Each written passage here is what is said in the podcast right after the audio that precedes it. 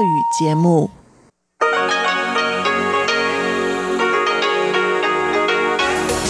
эфире Международное радио Тайваня. Здравствуйте, дорогие друзья! Вы слушаете Международное радио Тайваня. В студии у микрофона Чечена Куулар. Сегодня пятница, 9 октября. На Тайване сегодня выходной день, а завтра Китайской Республике исполнится 109 лет. А сегодня я предлагаю вам послушать выпуск главных новостей этого дня и тематические передачи. Передачу «Азия в современном мире» с Андреем Солодовым, мою передачу «Радиопутешествие по Тайваню» и передачу «Лилии У Ностальгия». Оставайтесь с нами.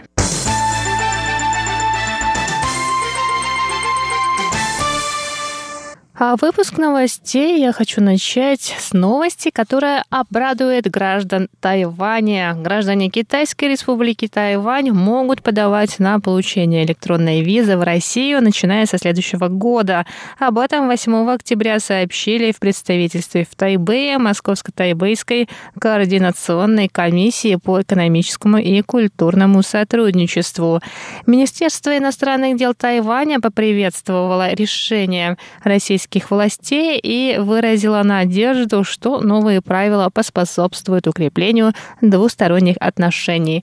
Согласно распоряжению правительства Российской Федерации, иностранные граждане, в том числе тайваньцы, планирующие поездку в Россию с туристическими, деловыми, гуманитарными и гостевыми целями, смогут въехать через любой специально оборудованный пункт пропуска и путешествовать по всей стране.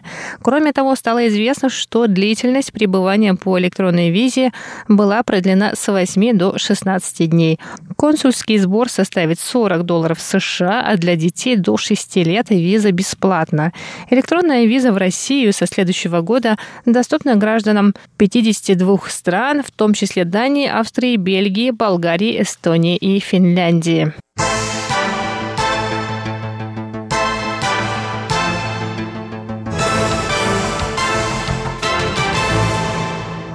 Посольство Ватикана в Китайской Республике Тайвань направило 8 октября поздравления президенту Цай Ин Вэнь по случаю Национального дня Китайской Республики, праздника 2000. В пресс-релизе Министерства иностранных дел Тайваня говорится, что Святой Престол молится за мир и единение тайваньского народа. Министерство иностранных дел Тайваня, в свою очередь, заявило, что отношения между Тайванем и Ватиканом остаются дружескими. Сторонам в последние годы удалось найти новое направление развития сотрудничества по вопросам изменения климата, борьбы с работорговлей, трудовых мигрантов, беженцев и общественного здравоохранения.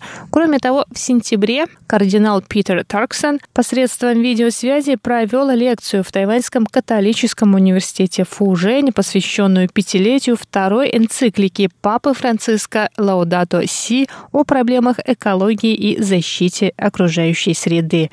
В Министерстве иностранных дел Тайваня добавили, что католическая церковь вынесла большой вклад в развитие тайваньского общества, а также заложила основу для дипломатических отношений между двумя странами.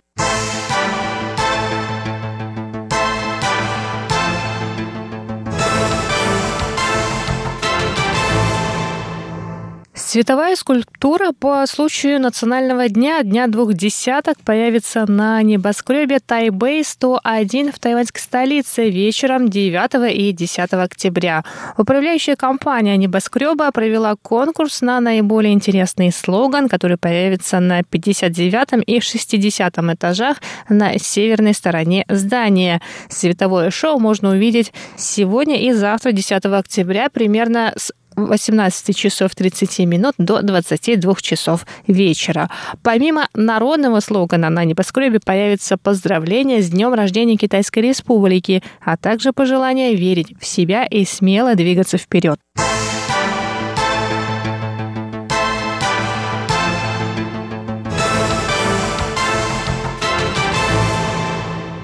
Представительство Тайваня в Нью-Йорке провело 8 октября торжественный прием по случаю Национального дня Китайской Республики, Дня двух десяток. В мероприятии приняли участие 20 гостей высокого ранга, в том числе представители 6 стран дипломатических союзников Тайваня. Постоянный представитель Белиза в Организации Объединенных Наций Луис Мишель Янг рассказал о вкладе, который Тайвань внес в мировое здравоохранение и обеспечение безопасности полетов, а также о достижении Тайванем целей устойчивого развития. Она заявила, что включение Тайваня в деятельность ООН поможет работе организации. Глава представительства Тайваня в Нью-Йорке Ли Гуанчжан добавил, что в последние несколько месяцев весь мир стал свидетелем успеха тайваньской модели в борьбе с эпидемией. Он также выразил надежду, что Тайвань и Соединенные Штаты Америки смогут как можно скорее начать переговоры о подписании двустороннего торгового соглашения. В приеме приняли участие представители Гондураса, Маршалловых островов, Эсватини, Ватикана и Парагвая, а также сенаторы от штата Нью-Йорк и члены городского правительства.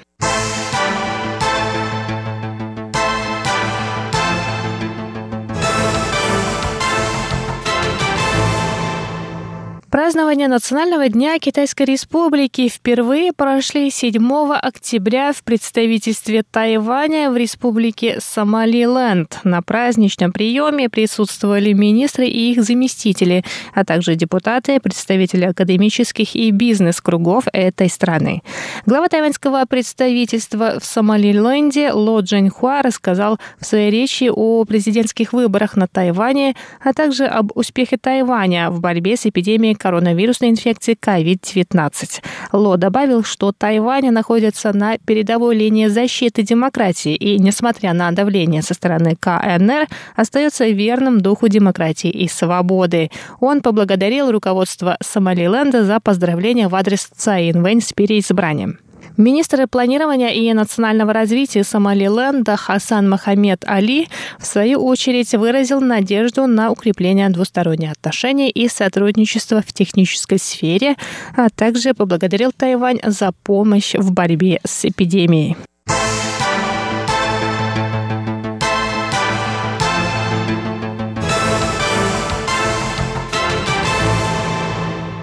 Праздничный фейерверк по случаю Национального дня Китайской Республики будет запущен на острове Юйгуан в Тайнане. Пиротехническое шоу продлится 33 минуты, в течение которых в воздух запустят 27 354 единицы пиротехники. Организаторы сообщили, что шоу смогут увидеть 250 тысяч человек.